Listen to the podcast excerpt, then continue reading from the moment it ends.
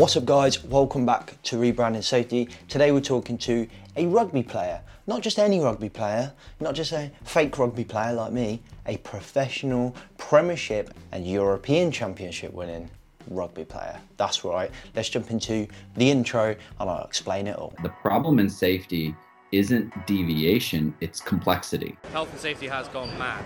Health and safety is trying to unpick having gone mad in the past. There's no one solution and one problem. The problem is that we are looking for one solution. Does the structure of the team allow them to flourish? Feel safe enough to be uncomfortable. The environment defines our behaviours. People aren't the problem, they're the solution. Rebranding Safety, crushing the stereotype. Brought to you by Risk Fluid. What's up, guys? Welcome back to Rebranding Safety, the podcast and YouTube channel doing exactly what it says on the tin.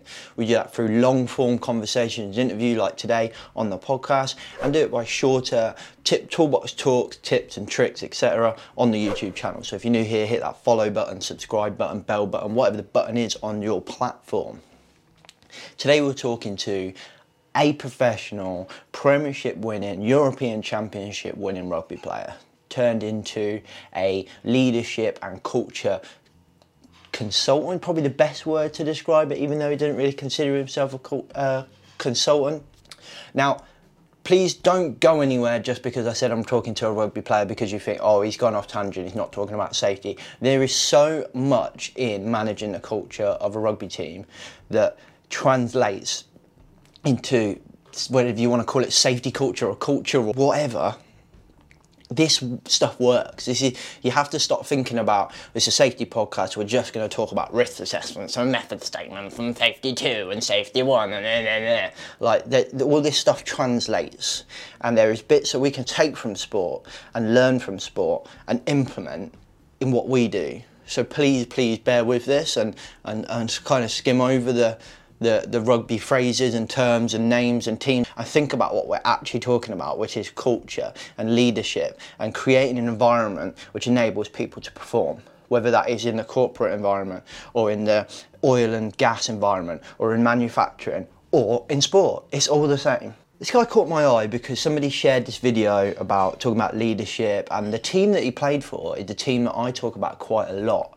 Um, in training or in keynotes or whatever. And and I mention it because every interview I've seen every Instagram video I've seen every blog I've read about this team they all comment about the culture about how they just don't want to go anywhere. And that resonates with how you see them perform on the pitch. So for me like yeah, I've just had them in my notes for a long time. As you know, if I ever get the opportunity to talk to somebody from that team, then then pounce on it. So I saw this person's video. They started a business um, called the Saracens Way. There we go. That's the team. Saracens, um, you know, massive Premiership winning, annoyingly good um, rugby rugby team. You know, as a Saints fan, pain, like real pain to get this gentleman on the podcast.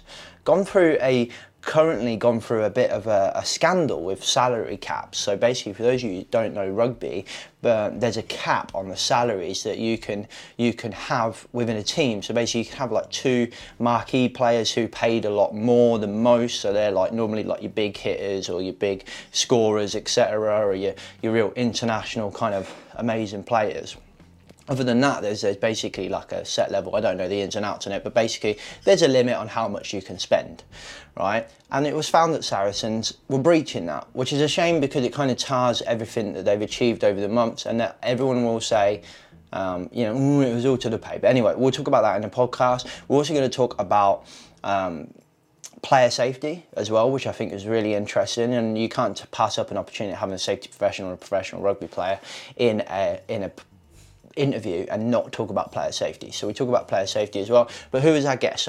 Our, guest is a Sarries through and through. Like you cut him in half, he black and red. Is that their colours? Yeah, black and red.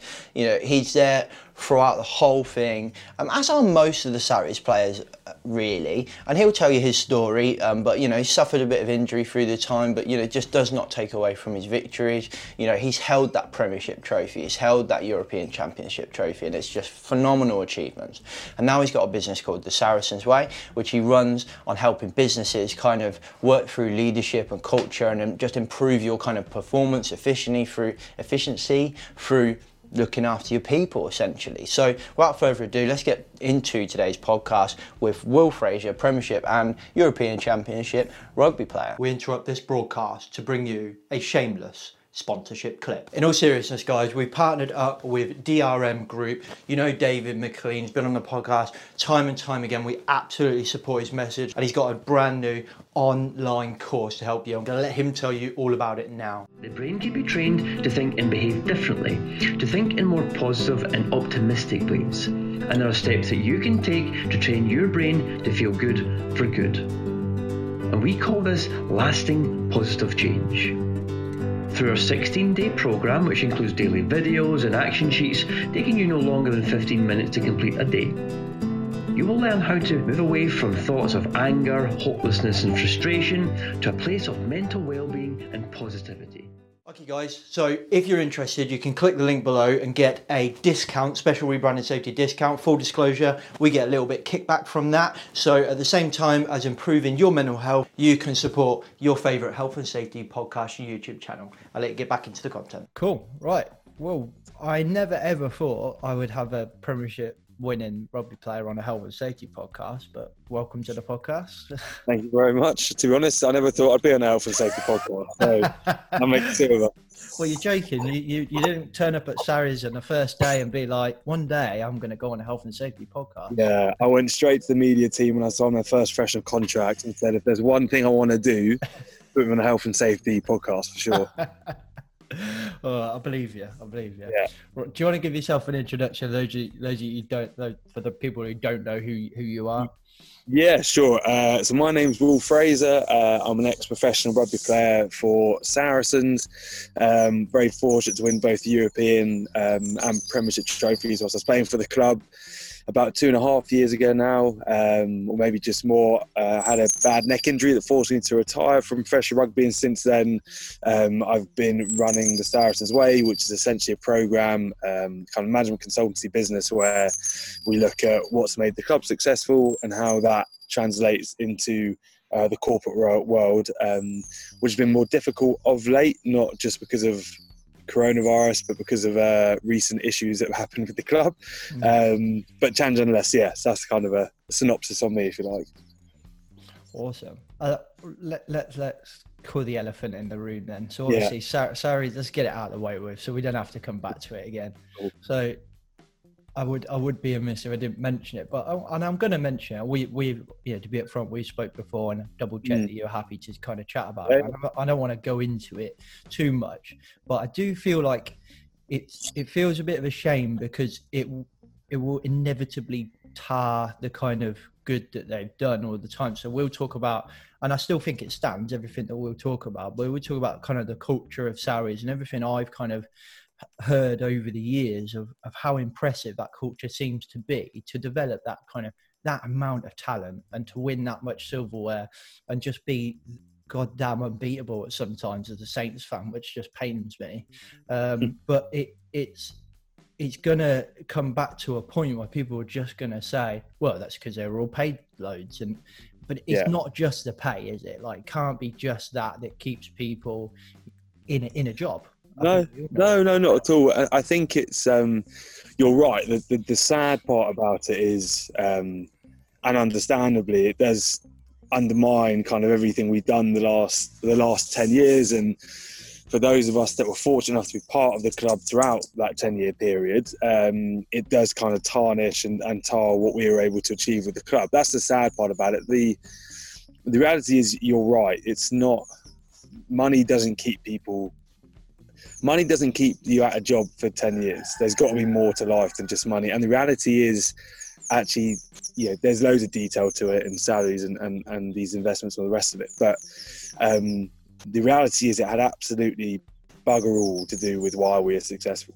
Um, I know being part of the club from kind of what we call the revolution back in 2009, and we had this massive kind of change at the club um, in personnel and culturally. I know the work that went into making that a reality. I know how hard I worked throughout that successful 10 year period, how hard all the players worked, the coaches, the staff and what really made us the club we are. Like, I know that, all the players know that. Um, and to be completely frank, it had nothing to do with the salary cap stuff. Um, now, to caveat that, by no means is that me saying that we we're innocent. Right? That's not what I'm saying at all. Clearly, we've been caught. Clearly, we were wrong. We shouldn't have done we've done. That's very black and white for all to see. Um, but yeah, the sad bit as an ex-player is is kind of everything I've said is that it, it, does undermine what we've done. And I I know we've spoken. A few of us ex-players actually spoke about it and just said we kind of because it is sad for us because we can't do anything about it. It's you know, and you want to be. You see your best mates kind of getting dragged through the mud, and you want to be there to help and do what you can. And uh, Addy, Addy Hargreaves actually said to me, he said, "Look, at the end of the day, the only thing that matters is that we know what we did, and we know, as I say, we know how hard we work, we know the effort we put in, we know what's gone into creating this club that we created, and that's the most important thing. And that that that's that's been quite useful for me personally to kind of remember. Um, but at the end of the day, we were wrong and we got caught for it and we got punished for it. So we now need to, as a club, accept that, deal with it, and move forward and try and get back close to where we were pre all this stuff. Mm. And, and I think in, if you compare it to to what what we see in well right now if we were playing rugby but like leicester tigers you know they've, they've got a phenomenal collection of players you know yeah. debatable the England fly half depends on what what Yeah. side of the fence you're on. Um, Yeah. And then you've got you know probably what UK's best winger there, and Mm. just an absolute ream of talent. Yet they're not performing. Uh, For me, uh, when I Mm. look at that, I just think, well, there's got to be something wrong in the camp, like in the culture side of it because let's be honest, George Ford's getting paid a lot of money. I mean, I don't know. Jonny May's going to Yeah. get. I know Jonny May's just announced that he's moving on, but Mm. it, it was. um you know, those people going to be paid a lot of money, and there's there's reams and reams of talent in there. All going to be paid a lot of money. Um, I wouldn't be surprised if Sar- we're not were to find out that Sarries is not the only team that's done this. Let's be honest. But to move on from that, it, it's you've got to be able to look at that and go, well, there had to be something that Sarries were doing other than just paying people a lot of money to one keep the talent, but to perform at that level for that sustained Yeah. period as well. And that's got to be the culture. and, and I think I think if you look at if you look at any sustainably successful, oh, well, let's take sports as kind of the, the conversation we're having now, the obvious example. If you look at Leicester back in the day when they were dominating Europe and the Prem, they had a core of players that had been at the club for a huge amount of time. Some of them have only been at the club. If you look at Wasp when they came through and, and had that ding dong with Leicester for a good period of time, they were the same. The core of that team had only played for Wasp and been at the club for a huge period of time. You look at our squad over the last, not don't take 10 years because we had a few years kind of building it, but over the last five to six years, the core of that squad have only ever been at Saracens, have only ever known Saracens. And the reason I make the point is that you're right, money money is not the main motivator or reason why teams are successful. The reason teams are successful is because there's a huge amount of social cohesion within that group. And you only create social cohesion by spending time with people, getting to know them, having face to face interactions. And when you look at our squad, you know, the, the group I came through with, so Jackson, George, Jamie, Faz, you know, we've all been playing rugby together since we were 15, 16 years old. Those boys have played every Saracens game together. They've played England games together. They've played British and Irish Lions games together. Mix that in with your Brad Barritt's, Alex Goode's, and these guys. Like the the the level of cohesion between those guys is phenomenal. And what that leads to is the ability to know innately how someone's going to react to a certain situation, how to generally give feedback so that it's heard and used to get better um, how to talk to someone in the heat of a moment, in a big pressure moment in the game, whatever it might be. And it's it's those tiny little things that add up to create this team where everyone's just on the same page. Everyone knows what they're doing. They know what their jobs are. They know what their roles are. They know how to adapt if something goes wrong. All these things that um, everyone talks about, but very few, not just sports teams, but organisations actually are able to achieve because there's always this churn of people. So look at football. Very rarely in football do you get the same team that win the Premiership back to back. I know it's happened a couple of times with City and Chelsea, but it's quite a, rare, a rarity. That's all right. It's, It's quite a rare. coronavirus. No, no. But the reason it's rare is because there's a constant churn of players. Every year there's a handful of players that go out and there's brand new players that come in. A manager, I think the average lifespan for a Premiership manager is like 1.1 years or something. Shocking. So, and, and, and you look at Mark with us, he's been with us for 10, 11 years now. You look at um, Gatland and Edwards when they were with Wasps, they were there for a decent period of time. Um, the same with Leicester and, and, and um, you know, the coaches they've had. And it's, and I think it's those things that people, that when a team becomes successful, people look and go, oh, what they're doing here and now.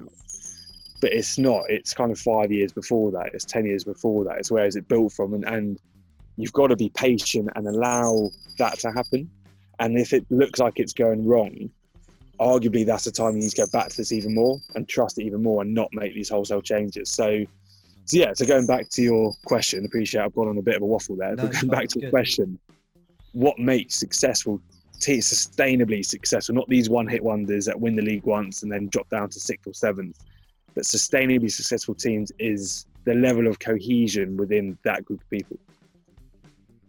and and it's you, you can well at least early on and granted i know now we're starting to see which i think is inevitable some players going out on loan and stuff like that which, is, which Yeah. i think is inevitable i don't think you could have avoided it and and to be fair you know everyone was quite clear um, early on that that's probably going to start happening but when when we were still playing rugby before this pandemic came along it, Yeah. it- the, the lads on the pitch just seems to be solidified you know it's not Mhm. like like you would see you what you would expect to see was that you know we're, we're most probably going to get relegated which which would just be a shock to see Sarries in the championship. But you know you're going to get you're going to get relegated. You would imagine to start seeing like you know fra- fractures in the teams and, and mm. performances and lack of motivation. But i mean you were still winning games left right and center and he was still just that Yeah. same old annoyingly solid defensive line that you just can't get past and it's like it, it was just and i remember watching the first few games after all this was coming out and consistently just thinking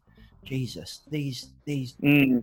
core team of guys are just solid it's just Yeah. like you say co- cohesion is probably the best way to describe it Yeah. So I think I think what's interesting for us because when the initial stuff came out, we still had a chance of staying up. Yeah So we only got the 35 point deduction. Mathematically, we could still stay up. So there was this huge push in the squad to kind of say, well, let's take this challenge on yeah and see what we can do. You know, let's just play. And if we can stay up, and, and it is, you're right, it was a solidifying thing. And then, you know, we had a couple more punishments along the way. Um, and we didn't really get a chance to, you know, there was the, um, the Racing Metro game at Allianz Park, which was the the afternoon of the morning when we officially got told we had been relegated, full stop, and we managed to win that game. You look at that and you go, for the lads to have to deal with all that, you know, and it's it's the lads you feel sorry for because you know they're taking a hammering and they've got families and all this to think of, and so to deal with that and then putting that performance was monumental. And then the following week against Quins, I think was when you saw the accumulation of all the stress and probably anxiety and anticipation kind of manifest itself and we got rightly hammered by by Quins. It was a shame it was Quins, I have to say, from a personal point of view. I would have much rather it was a different team, but that's a different different case. Um, but I think I think the chat but everything you said, that is our challenge now going forward, is actually in how we deal with this now will tell us how strong we were beforehand. So if we deal with it and the boys crack on with it and we get it back up next year or whatever, then what that tells you is clearly what we had was real and was strong and, and was genuine and authentic. If touch wood it goes the other way, then you'd start asking different questions about what the previous 10 years was. Do you know what I mean? So hmm. I think for us, you know, we don't know we don't know what's going to happen is the reality of it. You know, we have no idea how things are going to plan out, especially with everything that's going on at the moment. But you know, for us, the challenge is how do we react to it? Do we do we go back what made us successful over the last ten years and use that as a foundation, or do we choose a, choose a different path? And for me personally, um, the only way we deal with this is by going back to what we did over the last 10 years 100% going back to the culture going back to but not doing it externally or for show or for anything like this actually doing it for us. You know what who are we now as a club? What is our culture? What do our values mean to us now? Because very clearly and very publicly, they they've come into massive question. You know, when we've got these four words on our stadium, everyone's kind of pointing, going, "Well, you didn't really live by that one," and and rightly so. So we have to internally, first and foremost, figure out, well, how do we want to use these going forward, and and that's that's a huge challenge, but equally hugely exciting because it gives us the opportunity to, to kind of, you know, reset, if you like, Mm. and actually start because we are a different club now to what we were 10 years ago. 10 years ago, quite frankly, we were a rubbish rugby club. And now, 10 years on, we're a very good rugby club that's been caught up in, in quite a big scandal. So we've now got to deal with these things. And, and, and it's in the, I often talk to people, a lot of the clients that I've spoken to since it all came out. The thing with culture and values is, um, I believe anyway, they're very aspirational. Yes, it's who you are, but it's also who you want to be. It's how you want to behave. So every every single time, every single person will fall short of values at some point in their lives. Um, clearly, as a club, you know, I've done it individually, we all have, but as a club, clearly we've fallen very foul of our own values. But my belief is that it's not the falling foul of the values that's the problem. The problem is if you don't then use those values to get you back to where you need to be. Mm. That's the issue. If you don't use those values, then they were never really there in the first place. But if you use them, that's that's the the telltale sign whether the values are real or not, or whether your culture is real or not, and whether the group is real or not. And and that's a challenge for us now. Is actually mm. how do we do that? And we, we started the process of reevaluating what they what they mean to us, who we are as a as a club. So it'd be really exciting actually to go through that and see where we end up. Mm. I love the way you talk about it. I love as well. You can tell that it's a strong kind of connection being part of Saracens. The fact that you know you you retired, but yet you still refer to it as we. So you can tell that like you have it, yeah. yeah, that you're, Yeah. so but it is, in it. you know, it's for me personally. Like I, I didn't have a very smooth career in the sense that I, you know, I was like your Jack Wilshere of rugby. I couldn't piece more than five games together without needing surgery or, or something else. Um, and on paper, the club probably should have bidden me off when I was about 23, 24. You know, I was a terrible return on investment, but they stuck by me, showed me loyalty beyond I ever deserved. When I had family issues with with you know my brother's accident and stuff, the club were absolutely phenomenal during that whole period, and, and even now. Um, and you know, we, we got told as as academy kids by um, our team psych at the time um, two bits of advice which I've always tried. One was you should always give more than you take. And I think with the club, I've always tried to give more to the club than what I've taken from it. But with the kind of club it is, that's been impossible to do because they've given me so much. I could never really repay them for that. Um, and the other one is you should always leave somewhere better than you found it. And again, it's that whole thing. I've al- I tried to do what I could to the club to leave it in a better place than when when I started. And I think in doing those things, actually, you inevitably learn to love somewhere. And the people I grew up with, you know, these are people I, I like. I've no kind of qualms of saying it. Like I love those guys. You know, they're they're my my best mates. We've been through loads of stuff together, and um, so that affection for the club. And which is why I think for us ex players, why it was quite hard for a few of us to accept kind of what had happened with the salary cap stuff Mm. you know you start you start looking at right well how has this happened who's done what and but the reality is it is it is what it is it's now about how we as i said how we deal with it is what's important Mm. It's fascinating. So how how do you? Because I think from my point of view, I look at listen to and look at a lot of stuff in sport, and and there's a lot of people coming from sport now that are, are going to business conferences, and we're starting to see that connection between or what, what you're doing there, that kind of sustainable uh, performance relates to a business. So how, how do you take like that kind of 2009 journey, that revolution, like you say, and everything that you've Yeah. learned, and, and do it to businesses the Saracens way? Like, how do you do that with your client? yeah so i, th- I think in, initially is um it's the power of storytelling Mm. so I think what's what's great about us is we've got a compelling story, and arguably with everything that's gone on, it's become even more compelling because it's kind of like, well, how do you then? Um, but it's the power of storytelling. So people people need something to hang their hat on. They need proof that something works. So it's all well and good saying you need to get on better with each other. You need to understand each other on a deeper level than just colleagues because that will help you work better together. But unless there's kind of the proof there for them to see an example of where that's worked, then it's kind of it's a bit box ticking. So I think what we've got is that proof. Um, and then it's very much kind of making the point that actually initially anyway in the early days, the reason we became very good at rugby, arguably in many ways, had actually nothing to do with the rugby. Hmm. It was entirely to do with getting group buy-in, getting shared values, common goals, getting you know, this kind of same page mentality on bigger picture that it's not about me individually, it's about the group and all these things, which every organization wants to do. You know, there's not an organization out there that doesn't want to achieve those things. So what our story demonstrates is the fundamental principles of, of why we're successful are, are no different to any organization in any walk of life. Because actually the job's arguably the smallest bit of the organization.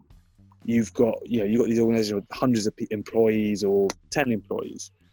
You want to get all those employees excited about coming to work enjoying what they do caring about the people they do it with understanding the bigger objective of the organization so so what we do is kind of take how we built that as a sports team as a rugby team how we went about that journey and then kind of applying it to the context of the client and i make no bones about it I am not a consultant by any stretch of imagination. You know, I am someone that used to chuck a ball around for a living, and now I basically talk about the place where I used to do it. But what we do is facilitate. Okay, well, how do you perceive this? So when we talk around our purpose as a rugby team, this is what our purpose is. This is our why. This is why we get up in the morning and do what we do. What is your purpose? And until you know what individually why you get up in the morning, you can't ever buy into what the organisation are doing because you'll always have this difference of opinion and and until someone else understands you as a person how are they ever going to get the best out of you so i often talk around this whole term of high performance in the corporate world um, is a complete oxymoron like it, mm. it just doesn't work because people say oh we want to squeeze every drop of performance out of our employees we want to be a high performing organization yet the majority of people in the organization don't know what their colleagues' partners are called. They don't know where their colleagues grew up. They don't know why they're in that job in the first place. And for me, the biggest thing that impacts your performance at work is your personal life. You know, if you have a massive bonding with your partner the night before, you're going to come in in a stinking mood. If your pet's just died or you had a family bereavement, that's going to really impact you when you're at work. Now, if people don't know these things about you, they're going to assume that you're coming in a bit down, that you're just not being as productive as usual. So what then will happen is rather than reach out and ask you, all right, they'll point the finger and mate, I need this in by lunch, like crack on. And all that does is put you in a, more of a negative spiral and the rest of it. Whereas if they know what your social norm is, they can see you're a bit down. How are you going? You all right? Look, take half hour, go have a coffee, whatever. I'll cover you for a bit. It's not a problem. That then sends you the other way. And I think this is where people don't understand is they think you know you need and it's not saying at all that you've got to bring all your dark, darkest secrets into work with you and take all your work stuff back home but it's how do you create an environment where people feel comfortable enough that if they have an issue they can talk to someone at work about it where they feel comfortable enough that if they disagree with someone they can tell them and it's not going to be taken personally and all the rest of it and that's the whole side of it so th- as i say this high performance thing you can't get the most performance out of someone if you only know half the person. Mm. So when people say we want to be a high performing organization, the first question you should ask go, how well do you know your employees? Mm. Or how well do you know your team? Because until you know them well enough, you can't ever get the most out of them. So, um, so yeah, so it's, it's, it's an interesting, it's been really good learning for me actually to, to have to adapt the story into different contexts. Um, but yeah, I think what I've learned is that actually fundamentally successful sports teams, organizations, individuals fundamentally are successful through the exact same principles. The difference is just the context in which they then apply those principles. Mm. It's kind of like it's it, it's all the same stuff, but it's it's less obvious in the corporate world. So for example, like like you so when you were talking about the family's connection and and because it's I've got like the rugby brain on, I was thinking like at Saints we had Louis Picamoles who mm. you know just broke my heart when he left because he was just phenomenal. yeah. just loved the guy, but you know he left and the story that we as fans got told was because you know his wife wasn't very happy living in Northamptonshire. Yeah. Um, and and it's it's so fundamental, isn't it, between from from that kind of that point to say, well, if your home's not right, you, your head's not right, and if your head's not right, you're not going to perform. It's the same with like uh, we had we had George North. You know, was probably one of the best winger in the Premiership for a long time. You know, we loved him. Towards the end of his Saints career, was really not performing for us, and he just wanted to go home back to Wales. And now look, he's back to fine form again, performing. Yeah. Performing like he was, so there's got to be that connection. And 100%. And you see it in football most obviously when you'll get someone that's come from a lower league club, has been their best player, he goes in a big money transfer to one of the top Mm. teams in the league and just kind of disappears. Like take Danny Drinkwater or Ross Barkley, you know, for, for Leicester and Everton respectively, they were phenomenal players. Then they get signed for Chelsea. Um, Drinkwater, actually, they're both Chelsea. Yeah, they both got signed for Chelsea. You know, big money moves, and Drinkwater in particular has just disappeared. Yeah, And then it makes you question: Well, you don't just lose your talent; you don't just become a bad player. So, what other factors have, have caused him to not hit the dizzy heights that everyone expected him to? And then you start bringing in, and there's this whole thing of, um, which is really interesting, this argument between individual talent and team structures.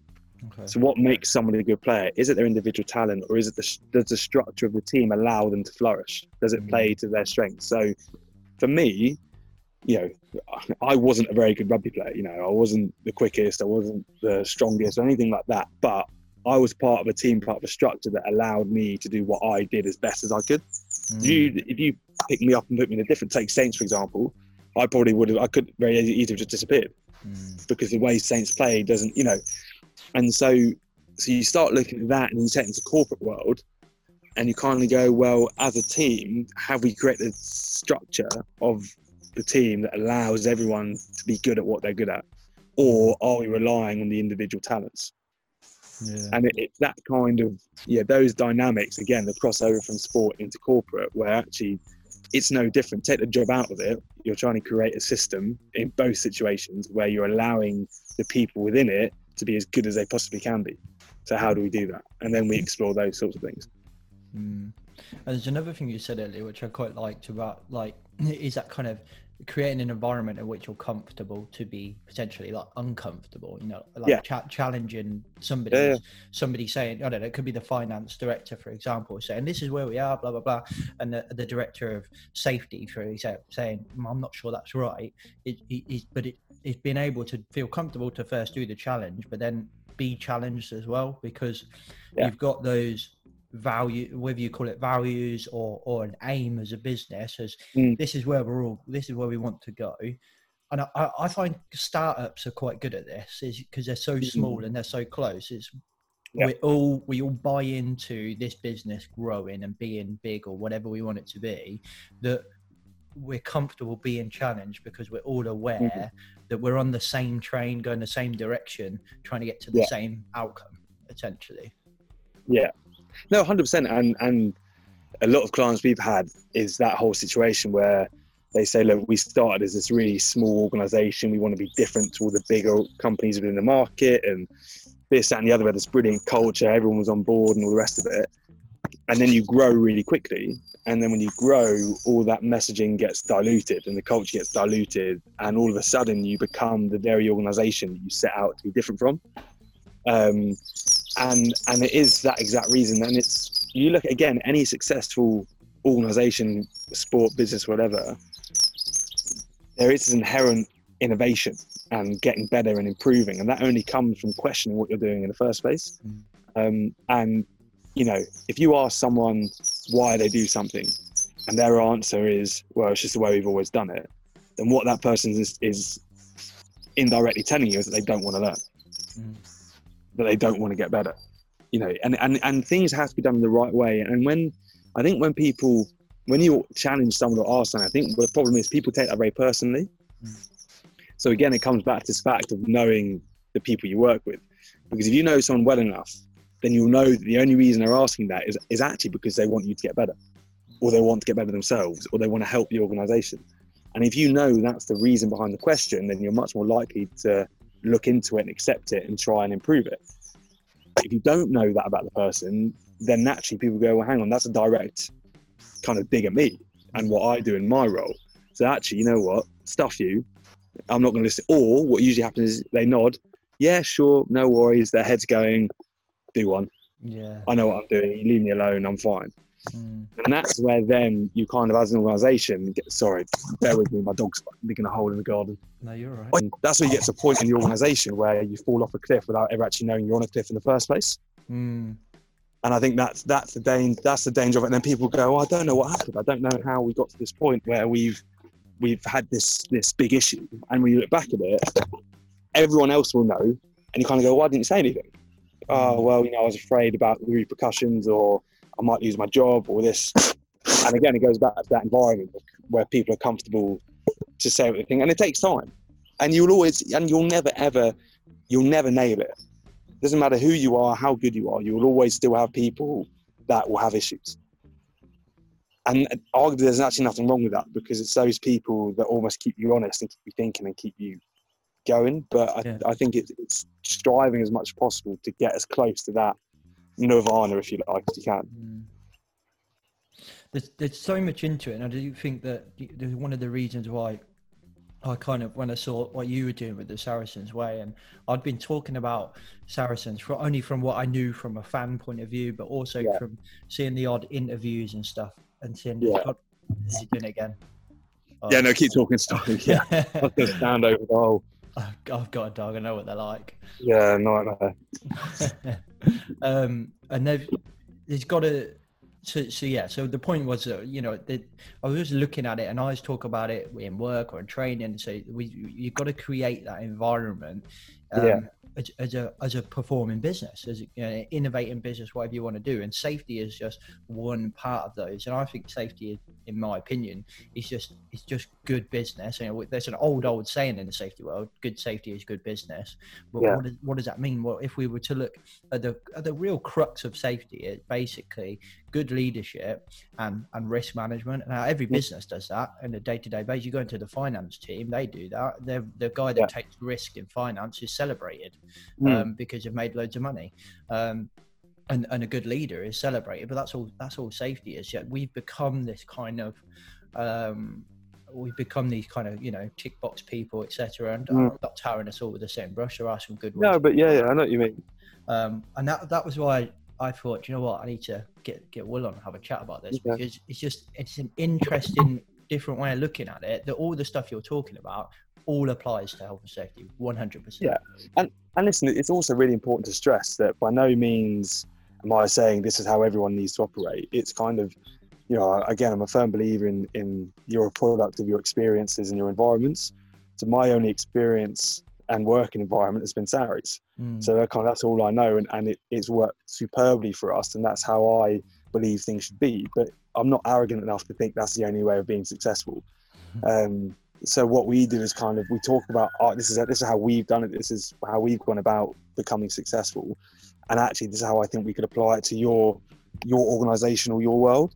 Um, but within that, we ourselves as a club, we the players have a speaker series where we bring other people in to the club, so guys, people that have climbed Everest, magicians, CEOs, people in the police, to learn from their experiences and to learn how they've become successful. Because the second you think it's the thing with culture, the second the second you think you've nailed it is the very start of your decline.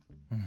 You know, it's it's it's it's a living, breathing thing. You never complete culture. It's it's forever changing because external influences change, people change, ideas change. You know, um, you look at our, our sport, our sport changes every single year. There's new rules, there's changes in rules, there's you know, so you have to be governed by all that stuff. And and I think that's a really important part of any culture is having the adaptability and flexibility to move with the changes. Because the second your culture and values become rigid and stiff, they can't flex, they can't move, they can't. It's like uh, and excuse all the horrible cliche analogies, but it's, it's like um, somebody putting foundations in for a, a sky, um, you know, a skyscraper. If Yeah. those foundations are obviously rock solid, but if they cannot move or the building cannot Mm. flex or tweak, the second a big gust of wind comes, the whole thing falls out. Mm. So they need to be able to move, and they will never change. Like our values will never change, who we are will never change, but we need to be able to adapt to the current situation and flex and tweak what we do to fit in with the outside world, but staying true to who we are at the same time. And I think that's the important thing is people need to organizations need to find out who they are first before they can do any of that. you know, why are we here? What are we trying to achieve? And once you've got that common goal, that then governs everything you do. That's the question. You, know, if you've got a big decision to make, is it in line with our purpose? Does it, is it true to our why? Is it true to what we're trying to do? And if it is, brilliant. If it's not, okay, well, how do we need to change it? How do we need to flex it? Um, so I think that's a really important important part. And you know, for people that are listening, I'd hate for people to listen and go, "Christ alive, he's an arrogant so and so," isn't he? Because that's not me at all. It's it's you know, there's loads. You know, it's a hundred ways to skin a cat, isn't there? This is just the way we've done it, and you know, I'm a firm believer that it's a good way of going about things.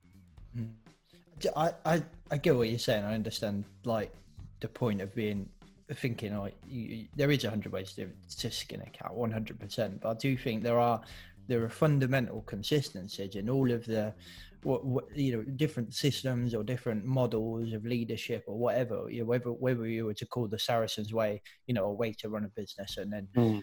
you were to I don't know do do some other method and and some other kind of leadership method they're all they've all got their consistent things and that they're kind of you know understanding the your, the, your people and that that family piece like you were saying is is, is so interesting because within safety we've got this uh, mediocre kind of training thing that's very popular called um, IOSH managing safely and we I used to deliver that a lot it's a very generic course but Yeah. used to when the, the stress thing came up and we were talking about stress and well-being and there and I used Yeah. to say to people you know when's the last time you asked your the member of your team because it was managers that were in it a member of your team Yeah. Yeah how how are you and they were like oh like 10 minutes ago or an hour ago but when did you Mm. say it and actually mean it or did you go Yeah. hey will how are you by the way have you done that Yeah. report i need you to do like Exactly. a different thing it's like hey will how, how are you how's the wife how's the dog etc or Yeah. whatever it is it just becomes a box ticking exercise. And, and and what happens is if you actually just take five minutes to have a conversation with someone, you learn more about them. And what happens is you actually then want to have a conversation with them Mm. Because you learn more about who they are, and then you find some common ground, or you know you've watched the same movie over the weekend, or whatever it is. Then you actually want to go and spend time with them, and then you start to form a proper relationship. So there is an element of kind of forced fun, if you like, to begin with, of actually mm. making a conscious decision to go and have a conversation with someone. But the more you do that, that then becomes a very natural and organic process where you what you'll find is you're having a conversation with someone naturally without even realizing that it's kind of a thing. And then what that then leads into is what we what the conversation we had just before this around when a problem comes up, because you're you know you- if if you're much well, some people argue either way, but I think it's much easier to go to a best mate and tell him that he's been a dick than it is to someone you don't know. yeah You know, Yeah. and and if you take that kind of quite crude analogy into the workplace, it's much easier to tell someone you know and like that they've done something wrong than it is someone that you've never even really spoken to before. No, I agree. I agree. It's Yeah. create again. It's coming back to that point you said earlier. It's like creating that environment where you're comfortable to be uncomfortable, is it? It's an uncomfortable thing to tell your best mate you're being a dick. Or it depends how how good your Yeah, relationship. yeah, yeah, yeah. And what they've done, yeah. yeah. yeah. But but you've got to be able to create that relationship, I suppose. And I think all of this works um, for for any kind of business. And I think once we stop thinking about health and safety as a standalone thing, and we start Yeah. Thinking about it and how you're talking about business is, is just we're just talking about leadership acknowledging a risk and building a business that is resilient enough to to adjust and adapt to those risks whether it's a financial risk whether it's scandal whether 100%. it's to brand whether it's health and safety it doesn't matter it's all the same Yeah. But you almost take you almost take the health and safety part out of it, and you just Mm. look at the group of people there. Well, how do you get this group of people to buy into what we're trying to do? Mm. And then you add in, you know, it's we talk a lot around the job's the easy bit. You know, the whole reason we have coaches is to coach us to be better rugby players, to upskill us in what we need to be skilled in. The reason managers and, and senior leaders are that, at that stage of the business is because the main part of their role is managing their team. It's getting the best out of their people. So, in theory, the, the job's the easy bit. The difficult bit is how do you get people wanting to come into work every single morning? How mm. do you get people excited about what they're doing? How do you get them to care about what they're doing? And it's by no means saying look, the reality is not everyone's going to love their job. I was I was extremely fortunate that I was able to do the very thing I wanted to do and that I love doing. But the real world's very different, and this is a huge, huge generalisation. But what I've kind of learned doing the role I do now is that there tends to be kind of three reasons why someone's in a job. It's either because they love it, um, or it's because it's a stepping stone onto something else, or it's because it's kind of to pay the bills and the mortgage or whatever. Now, there is no right or wrong in that. Every single one is completely just as justified as the other.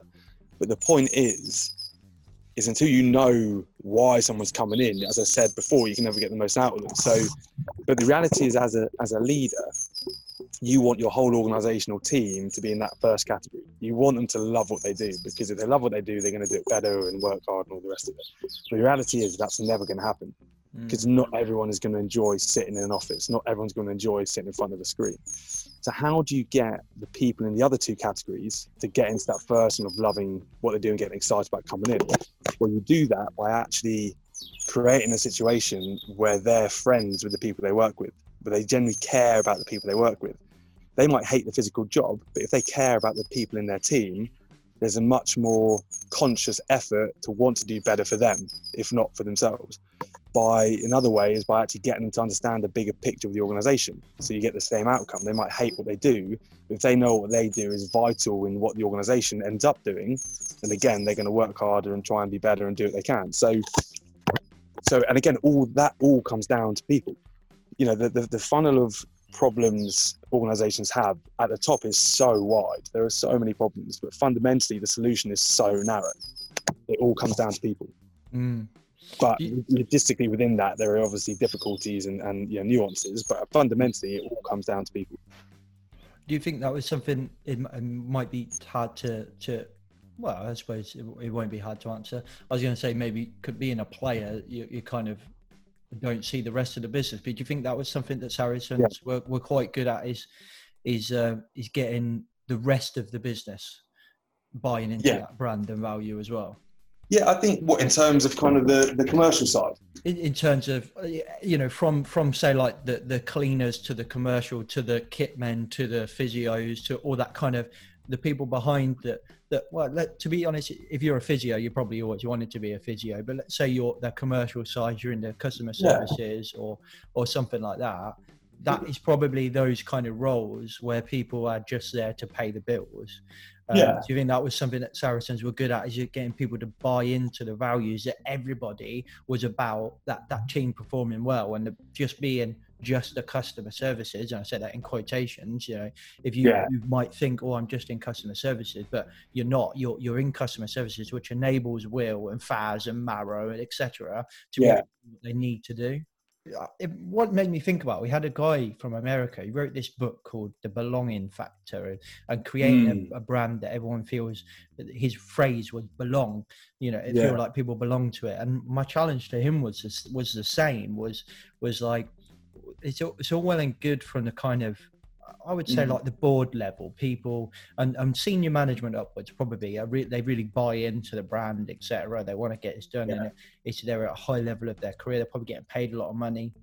They might have even trained and become qualified for many years to get to that position quite similarly in in the world of rugby players. You know you Mm. buy into that brand and that that that that kind of uh, ethos of the team. Well you know how do we do that for the cleaners or the doers of the of the of the do you know people coming in and cleaning Saracens club or, or or the changing rooms you know they've got to feel that sense of belonging Yeah. you know i'm not just cleaning a room i'm cleaning the lads changing rooms and if Yeah, this yeah. is this is in a terrible condition then they might not perform as well etc cetera, etc cetera. it's growing that connection between the the end goal uh, uh, the kind of people on the shop floor if that makes sense Yeah. Yeah, I think so. Um, I think you're spot on. You need to do it, and and there are different ways of going about it because the reality is, you know, if you if you take a startup business and you're the person that started the business and it grows, you end up employing hundred people. The last person you employed naturally is not going to have the same motivation and drive as you do to make the business successful because that's your baby. You know, you've invested time, money, effort into it, and they've cut, they they've been recruited kind of five years down the line. So naturally, there's a huge difference there. But that's where kind of the purpose of the organisation is so important, where the culture and the values are so important because if they're right, then that to begin with should govern a huge amount of why you recruit someone in the first place. You know, they were you I, yeah, you should recruit someone 60, 65% on them as a person, whether they'll fit into the organization from a cultural point of view first. And then the other 35, 40% is done on actually are they good at the job? Because again, it goes back to the bit that you should always be able to upskill someone to be, you can teach someone to be good at a job. You know, it's a lot harder to teach someone to be a good person. So when you talk about cleaners or, or whoever it is, um, one of the ways you get that is actually by again very simply actually going out your way to talk to them Mm. understand them as a person just having a conversation with someone gives them a huge sense of value and what they're doing is important. Gratitude's a great one. You know how how many people walk past a cleaner without saying a word? Mm. you know, and that becomes kind of the norm but it's so you know anyone you everyone has equal value you know as you say a cleaner arguably has more importance than a lot of people in an organization. You know it's and so it's it's actually you know when you see anyone in the morning or during the day saying hello generally how are you? Or thank you so much for doing that. I really appreciated it. You know how we get so caught up with emailing nowadays that people will email someone that's in the same room as them rather than get up and go and have a conversation you know if someone's done something well it'll be a generic thank you email which is great but actually if you go to that person and face to face say thank you so much that was brilliant really appreciate it that has 20 times more value in sending the email. Do you know what I mean? So it's again, it's those little bits and, and understanding, and just doing that alone gets buy-in because people feel like they're valued as a person and what they're doing is important. If you can then layer on top of that kind of this bigger picture of what the organisation are trying to do, and they understand their role within that and how actually their role within that is important, however small or big it might be, then that layers on. But it takes time. You know, these, these things don't happen overnight. And I say to clients that come on our workshops, like, yes, you've had a hopefully had a good day and it's been interesting, but you're not now going to go away and have a brilliant culture and all know each other unbelievably well because you've done this day. Like, that's just not. This is this is a rod up the backside, really. You now need to go away and run with this and figure out how you use it in your your own context. So it, it's it's and this is why a lot, not a lot of people do it because everyone talks it a good game. Everyone everyone will do it to the point where something goes wrong. Mm. And then the point something goes wrong, they go, all right, this isn't working, let's go back to what we did before. When actually at that point when something goes wrong, that's when you need to go, no, this is where we need to completely back what we're doing now. Mm. That's where we need to actually get to know each other more, where we arguably need to spend more time away from our desk to actually figure out how we're going to solve this problem rather than just keep churning out whatever we're doing. Um, and that's why it, these sustainable, successful organizations, sports teams are few and far between because it's the ones that are prepared. There's this whole term, um, you know, win at all costs. You know, we're going to do this at all costs. We're going to be, and what I often ask is, well, at what cost? Mm. So, are you prepared to lose in order to win? Are you prepared for something not to work now for it to work in the future? So it's a kind of take sport. Is are you prepared to have two or three seasons where you win nothing in order to build, then win the European Cup in the fourth season? Or do you want to win now, which means that you might never win it again? That's Um, interesting. I think that that reminds me of kind of Eddie Jones's kind of journey of of like in the middle. So obviously we had that massive period of just win, win, win, win, win, and then we just went through this horrendous period where we were really struggling. And I, and I felt like Yeah. just watching it that, that Eddie Jones has gone, okay, we, we've established a base, and now's my time to experiment, play around, Mhm. and potentially lose a lot of games to enable us to get to the World Cup final. Granted, we didn't win, but you know, we, Yeah. we, we got there. Um, and Yeah. I, I kind of felt that that was similar to what you've just said in a way. Yeah, but you, you, you figure out you figure out more about yourself as individually and as a group when you go through adversity than when you're winning. I believe. Um, you know, I'm reading a book at the moment where they talk around. There's there's an element that section where they talk about Apple, and when Steve Jobs came back Yeah. to Apple after kind of he left and then came back, you know, he said they went to and went simplicity is the height of sophistication. So they kind of had all these products that were doing nothing, and he basically channeled it into four, I think, to begin Mhm. with. But initially, people go, well, hang on, what are you doing? You know, we're only going to, we're selling 20 products, so we've got 20 revenue streams. Now you want to do four. Like, that's going to, we're mm. going to take a massive hit here.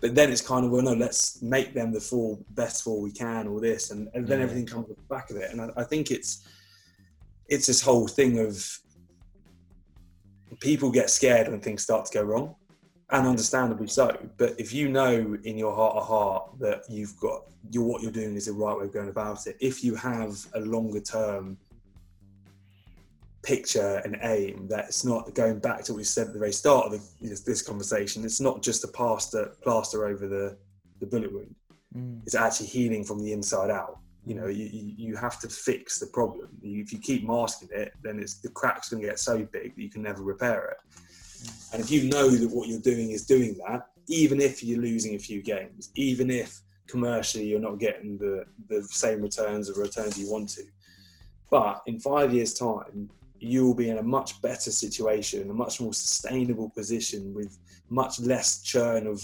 labor much, much less issues and whatever IT, whatever it might be, because you've taken that period to build. And I think that's where in the corporate world, you very rarely see that now because there is all this, especially big companies with shareholders, you know, the, the external pressures are, are phenomenal. And so, but that's what we kind of say, well, you know, the reality is you say you want to win at all costs, but if you're not prepared to do this, then you don't want to win at all costs because you don't want to have the cost of losing in order to win. So you need to rethink actually how much you want to do this and why you want to do it. Because a lot of the time, if it's it's short term, then it's very individualism. It's it's about me. You know, if I if I get this right this year, that'll look good on my CV, so I can then go do this. Or if I do this, I can get that promotion. You know, do you know what I mean? It's not. Yeah.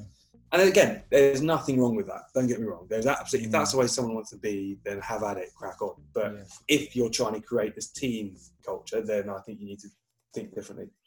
I think this relates as well to, to, to safety. I think for, uh, not, not so much from a point of, of winning and losing, but for a point of like if we if we want to succeed. So, for example, we, we all know that, that Grenfell happened a fair few years ago, and a lot Yeah. of businesses have reacted to that uh, and started to really critically analyze how they've managed fire safety for a long Mhm. time.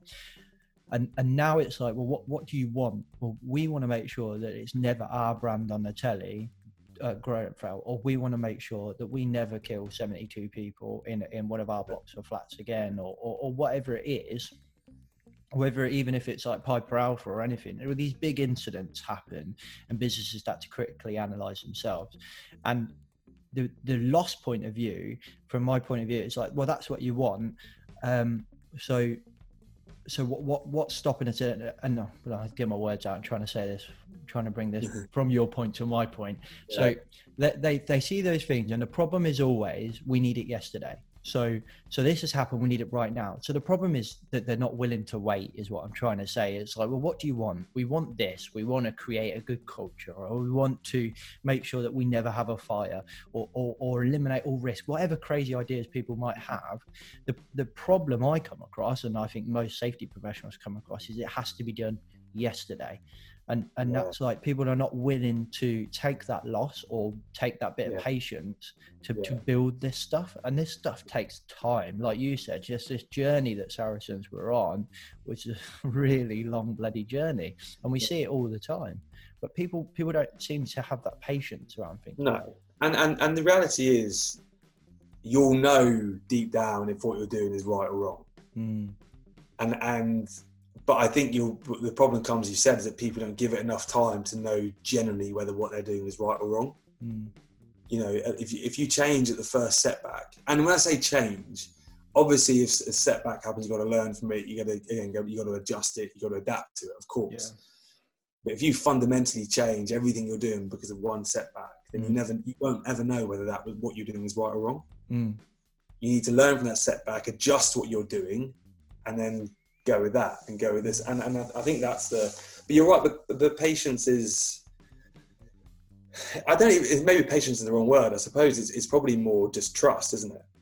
yeah, yeah. To a It's, it's a belief. It's uh, you know all, all this stuff. The, the greatest organisations, when you speak to the people that are at the forefront of them or whatever, it, it, it's more than it's, it's a belief Mm. it's a, a way of life in, in that what they do is uh, it's how it's just breathing for them you know do you know what i mean? It's and again you're not going to get everyone to that level but if that filters down then then people will back it more readily. Um, and i think the biggest thing as well is if you're trying to implement this kind of this big purpose or this big belief in what you're doing and all this kind of stuff, all the stuff we've spoken about today, you need to allow people to disagree with it. Yeah. You need to allow people to have their moment of saying, well, what about this or what about that? Because firstly, there might be a little diamond in the rough there, a little golden nugget that you can take, oh, actually, I didn't think of that. That's that's a very good point. Two, by allowing people to have their opinion heard, what you do is immediately give them value. And they feel that they've been listened to and that they've been heard. And so, even if they fundamentally disagree with what you're doing, they're much more likely to give it a crack because you've allowed them to voice their opinion. Yeah. And and three, and maybe the most important one is actually when someone voices their opinion, everyone else learns more about that person. Mm. So if you're in a room of 20 people and one person stands up and goes, Well, hang on, well, that doesn't make any sense. And I fundamentally disagree because of X, Y, and Z, everyone else can go, Oh, Christ, I didn't actually know that about that person. Yeah. And you leave the room, even if it's only a little thing, you leave the room knowing that person better than when you came into the room, which means that now you're going to be able to work with them slightly better than you would have before. And, and, and then it all layers up. It's just conversations, uh, you know, you learn more about someone in an argument with them than you do in a good conversation with them. Yeah.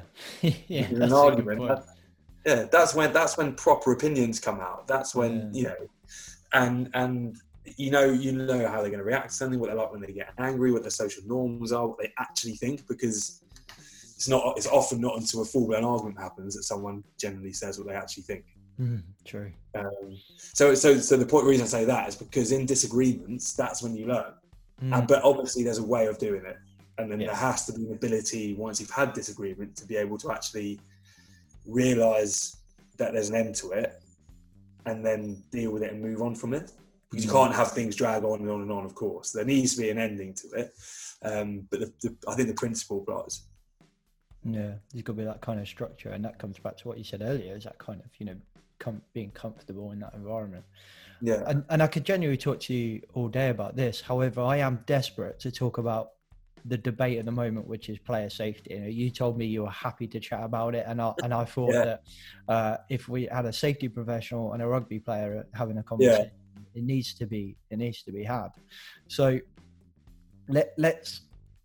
Do, in your opinion, let's just start at the top. Then, do you do you think it's gone mad? This kind of player Yeah. safety, yeah. Yeah, yeah, Well, uh, it's not gone mad. I think it's it's getting mad. Yeah. okay. Uh, Um, go on, elaborate if if you can. elaborate. But I think for me, like, don't get me wrong, I'm, I am, as someone that got hurt a lot, I am all for making the game as safe as possible. 100%. You know, there's rugby, what I've learned from having to retire early is that rugby is a, is a very short career. Sports a very short career. And you, you, even as a professional rugby player, you'll spend more of your life working, in inverted commas, than you will playing rugby. Yeah. So people need to be looked after so that they can enjoy their families and not sort of cooked 20 years down the line. But the caveat to that is that rugby is a physical sport. You know, I I got into playing rugby because I used to go down and watch my old man play for his, you know the local vets team, and used to see these guys bashing ten bells of rude word out of each other. Um, and then have a beer after and shake hands, you know, and, and it's that physical. I got into it because of that physical element to that. As I said, I wasn't very quick or very skillful or anything like that. You know, I, I just used to kind of put myself about. But so there comes a point where there needs to be an acceptance that if you play rugby, you're going to get hurt. Mm. You know, you're going to get hurt. You're going to break a bone. You're going to get concussed. You're going to probably have a surgery if you play to you know a decent level and all this kind of stuff. It's just part and parcel of the game. And I think we're getting to the point now where we're make we're making it so safe that we're starting to fundamentally take away the elements of why people play in the first place. Mm. Rugby's a diff- completely different sport now to what it was. You know, you you watch with with lockdown, you know, they're replaying all the old games and the old Lions tests and all the rest of it, and you watch those back in even 05, 09 even, Mm. and you go into a different sport. You know, Yeah. the, the way the scrum engages, the way people tackle, you, you yeah. Um, and a lot of the things like tip tackling, um, was a definitely right thing to do. You know, the risk of bumping people on their head like is just too too big a risk to take. Agree with that. High tackle in terms of concussions the same, but then the high tackles now just get ridiculous. You know, Mm. the pro- the problem is is that there's no um, a few refs are very good at it. I think you know Wayne Barnes obviously notoriously good. The Southern Hemisphere refs I think are actually pretty good in terms of understanding the ins and outs and issues around the game. You know, there's some situations where you know someone slips and they get caught high, and the guy gets red carded. And you're kind of looking, going, well, what on earth is he meant to do? There's no way he could change that in in point one of a second or, or whatever it is. So, I think we're probably at the ceiling of what we can do to make the game safe without taking the actual purity and essence out of why people love playing and love watching rugby. Mm. I mean, I'm inclined to agree. If I'm honest, like I, there's sometimes it's di- it's difficult, isn't it? Because in the world of social media, ev- everyone's a referee. Everyone knows better than the ref, and Yeah. and and. But you're right. I mean, if you even look at England's most celebrated flyer, if you watch some of Jonny Wilkinson's tackles, Yeah. you're like, Jesus, that's a red card if I've ever seen one. And Oh yeah. Well, there was mm. one. There was, there was a, there's a viral clip going around of I can't remember. Maybe South against Wales way back in the day, and I think someone put in in in this minute clip there would be three red cards and five yellow. if, it, if that was now. Yeah. Um, now, like we can laugh and joke about it, but it, it's. I think I think it's. I think it's that realization. Like, if you don't want to get hurt, then don't play rugby. You know, it, it's as a professional. Part of signing a contract is accepting the inherent risk with what you're about to do. You know, every time you take the field, there's that risk and potential consequence that you're going to come off on a stretcher or whatever it Mm. might be. Um, and I think you have, line, have- yeah, because if you don't accept that, then you're always going to be bitter or you know have these these regrets, or you're never going to give yourself to the game because you're going to be worried about oh I don't want to do that in case I get hurt, and then you don't maximise what you're what you're able to do. And, and I think you know for there's a lot a lot of it is around you know grassroots level and kids and Yeah, I agree. we want as many kids to play the game as possible. And you can argue that that's an argument for both sides of the fence, isn't it? You know, you want to make it safe so everyone can play, but then you don't want it to be too safe, then you stop a lot of people. But I think it comes down to that very simple idea of, you know, the reality is if you play this sport, you're going to get hurt. Mm. Any sport, you can get hurt. Play cricket, you're going to put on. You know, it's it's it's just, and you need to be able to accept that that's just the way, the way it is. Mm. And and I think there's a there's an irony in it because I I only I only dabbled with rugby at school and then didn't really play and then came into it about five or six years ago. And my my lesson on how to tackle um, was about 30 seconds before kickoff, um, where yeah. this guy just went. The captain went, "Hey Rob, can you just show show you that? Yeah, yeah, I got it. Yeah, yeah. Do you want to do Yeah, this? yeah. Yeah, and that was it. And I think the irony of, of all of these conversations is we're debating it at granted the strongest like and, and most powerful level of rugby is the, is the premiership and the champion Yeah. and all that so so the hits are much harder and i get that Yeah. but then on the flip side you've got all the support and i i think for the rfu as a as a kind of nation um of, of their biggest risk is that kind of those people that have come into the sport at a young age but never really was taught the basic fundamentals because you only get taught the basic fundamentals at your your mini juniors and your kids rugby after that everyone just assumes that if you're going to play rugby you know how to do this stuff and some of Yeah. the stuff i saw playing at that i mean just like Yeah, yeah, a yeah. crap level of rugby but like Yeah. some of the stuff i saw and i just thought jesus and and it's like then the granted the the premiership and that level of rugby is a beast unto itself and it it, it probably does need uh, i think to stop where it is or maybe just to adjust slightly but it's what, what you're doing about the grassroots like you say what you're Yeah, doing about those people who play social rugby that just play it to have a pint with the lads at the end yeah, yeah. um, because there's so many injuries at that level, and Mm. and you haven't got the, you know, you, can't. When I started playing, the club I played for, we, we were in the magazine for putting seven teams out. By the time I left, we struggled to put two or three teams out. Yeah. So it, it's like we haven't got the bench to be able to say, right, you're injured, come off. So you're getting people that are injured and still playing, you know, a full Yeah. a full game. But You're, you're spot on because it's. I mean, one thing that we've learned, um, almost kickstarted by what happened to us, is that rugby as a sport is not governed well at all. You know, Mm. whether it's Prem or RFU or whatever. And I think one of the, you're right. I think what they've gone about it kind of back to front in a way because it's they've kind of used the professional game to bring these new rules in. I'm assuming because it's kind of the the visual example, and if we if we do it at that level, then everyone will follow and all the rest of it. Mm. But actually, if you're going to make it a genuine change, then you ask someone to go the other way. Mm. And you need to be teaching this to kids at the very earliest possible moment. You need to be teaching it at grass over sports. If someone like yourself hadn't played for a while and come back into it, you know, there needs to be a, a protocol before you should be able to allow to play a game that you've done and that you've done your tackling practice, you've done your ruck, whatever, whatever it might yeah, be. yeah. And then what happens then is as these people grow up and the, these kids become professionals, that's what they've been doing their entire lives. So it becomes a very natural way to then play the mm-hmm. game. The problem you've got professional level, and it's getting better now, but when they started introducing them a few years ago, you've got six foot five, six foot six guys that have been taught their entire life to tackle kind of chest on chest because they're that big and, and to go up top because that's when you can melt someone. That's they've been taught. And then you're asking them to tackle a five foot nine little lad around the waist. And that's when actually you want to get more concussions because that's when you get head on the wrong side, you take a knee in the chops, you get a hip pointer on your temple, whatever it might be, mm. because you're fundamentally asking people to change 15 years worth of knowledge in a day.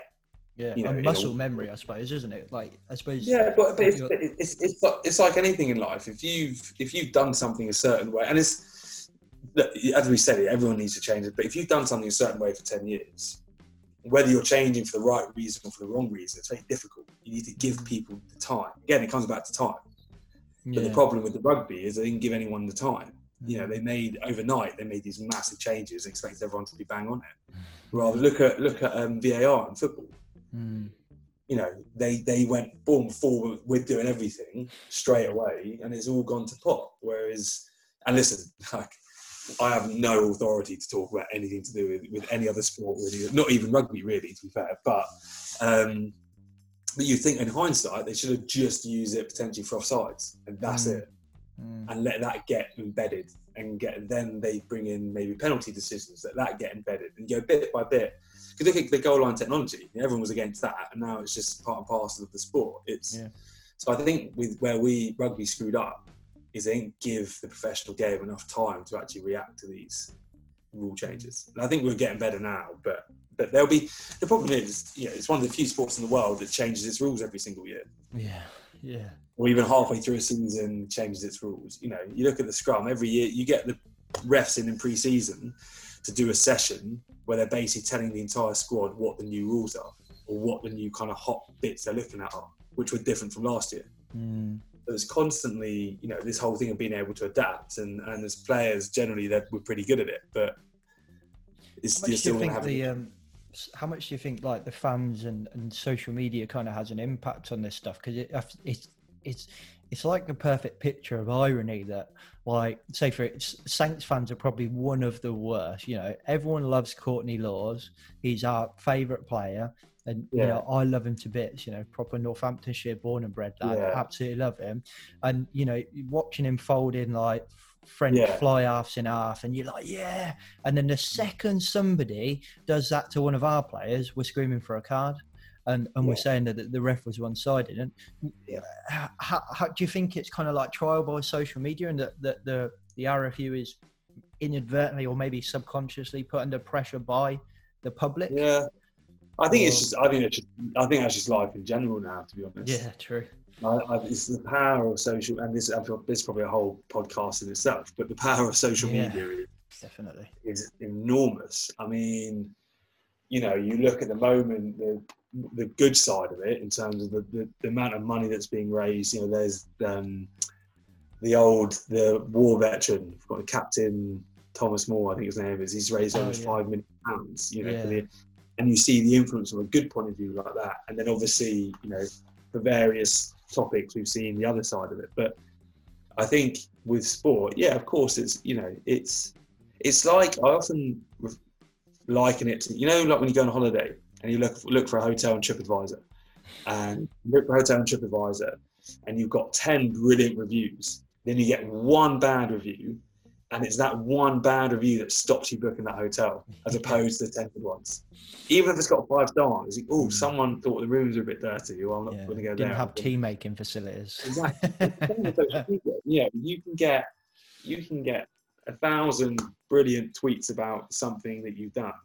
Mm. Then you get ten bad ones, and they're the ones you go. Mm. And obviously, you need to look at them and, and you know evaluate them for their whether they're legit or not. But I suppose the point is, is that it doesn't it doesn't take a lot of negative press for people to want to change something. Mm. True. If that, but it takes a huge amount of positive press for it to keep going. Like so, it's, it's always the, the scale is always in balance. I think from that point of view. Mm. Do, do the do, are the players involved in the conversations around like potential law changes? Uh, so, like you, were saying, like you know that's fundamental in the the kind of implementing the Saracens way within a business is Mm. that kind of involvement of your employees, having those conversations, allowing them the opportunity to disagree. Do, do, does the rugby union and lawmakers do they follow that that kind of rule as well, or is it do Uh, you're? My honest answer is I don't I don't know um, because I was never I never played to a high enough level to kind of even be part of those kinds of conversations. Talking to you know good mates that are at that level, they are involved in a lot of stuff around player welfare um, and you know international seasons and, and all that. They are involved in, in those conversations. I'm assuming I think some of them, you know, I don't know to what extent they're involved or if they're just kind of asked for their opinion. I don't know, but I think there are some conversations at that level that go on. But Yeah. um, but the honest answer is I don't I don't really know to be honest. Put it this way, I was never asked, but I probably should never have been asked. So, so that was the right thought. Fair enough. Right, mate. Yeah. We, I'll let you uh, let you get on with your day. I think that's been quite a fascinating conversation. But um, if anyone's listening to this and they want to kind of engage with yourself and the, and the Saracens way, what's the, the kind of best way to do that? Obviously, we'll link all the websites and stuff in the description as well. But Perfect. like, how, how does that work and, and what's it look like and how they do it? Yeah, so uh, so obviously th- th- there's a website, there's my email, so uh, Will Fraser at saracens.net. Look me up on social media, you Will underscore Fraser 89.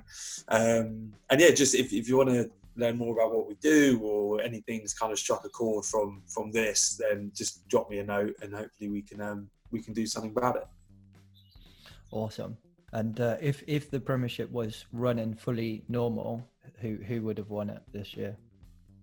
Uh, well, I would say probably Chiefs, Mm, but the top four would have been very interesting. it would have, wouldn't it? It's a real because shame. I think you guys, you guys are on a good run. Sale are there. Um, trying to think who that who who else is not Bath. I think we're knocking around it, but um, It, it but yeah, I think it would have towards four. the end, didn't it? There was a bit of a yeah, well. Sale bloody coming up great, great Mm. guns. Um, and you you boys started the season phenomenally well. Yeah, and then had a bit of a dip. Yeah. Then had a bit of a dip, but I, I think you would have been in, in the mix for sure. But yeah, I have. I mean, just on historical and having played against them in numerous finals, I'd, I'd probably say Chiefs. Yeah, yeah.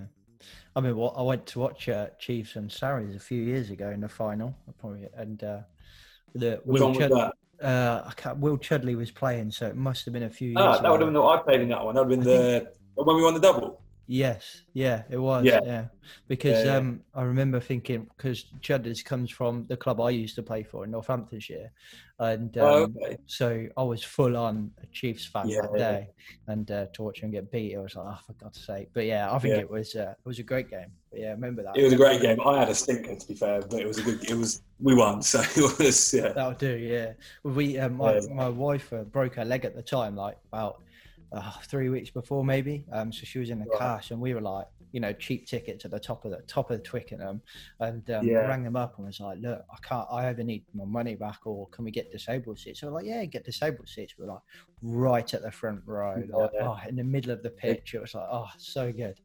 Nice, happy Right. days. Yeah, probably not as good as, as a view that you had, but but still very good. Yeah, well, yeah. You say that you got big twenty-seven men running at you. It's uh, yeah, that's a good point. Actually, I think I prefer Yeah. my seat. right, mate. Thank you very much. It was a really good chat. Oh, you're welcome. Thank you for having me on. Okay, guys, I hope you enjoyed that. It was uh, just a fantastic opportunity for me. Something I never thought I would get to do is is interview a a, a Premiership winning rugby player. It's like ah, like proper. "Ooh," oh, like just didn't even. I'm just crazy. It's just.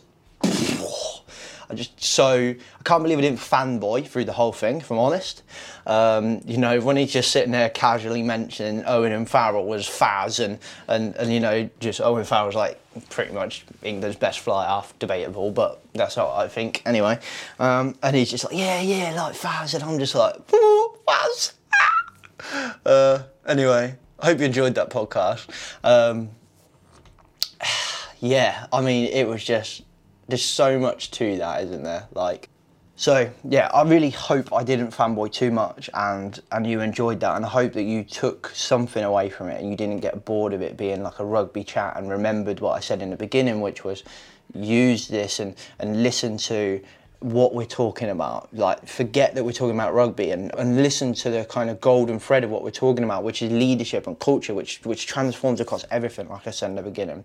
So, hope you enjoyed that podcast. If you did, give us a like or drop us a comment. If you're on listening on Anchor, you know, drop us a voice message. If you're on iTunes, please give us a rating review. We would absolutely love that. And if you do, screenshot it, send it to us on all the social medias, which are on your screen, like just here right now, if you're watching on YouTube. If you're not, you're listening on podcast and you don't understand a word I've just said because you're not watching, then it's Twitter rebranded safety, it's Facebook as rebranded safety, LinkedIn now has our own LinkedIn page, so rebranding safety.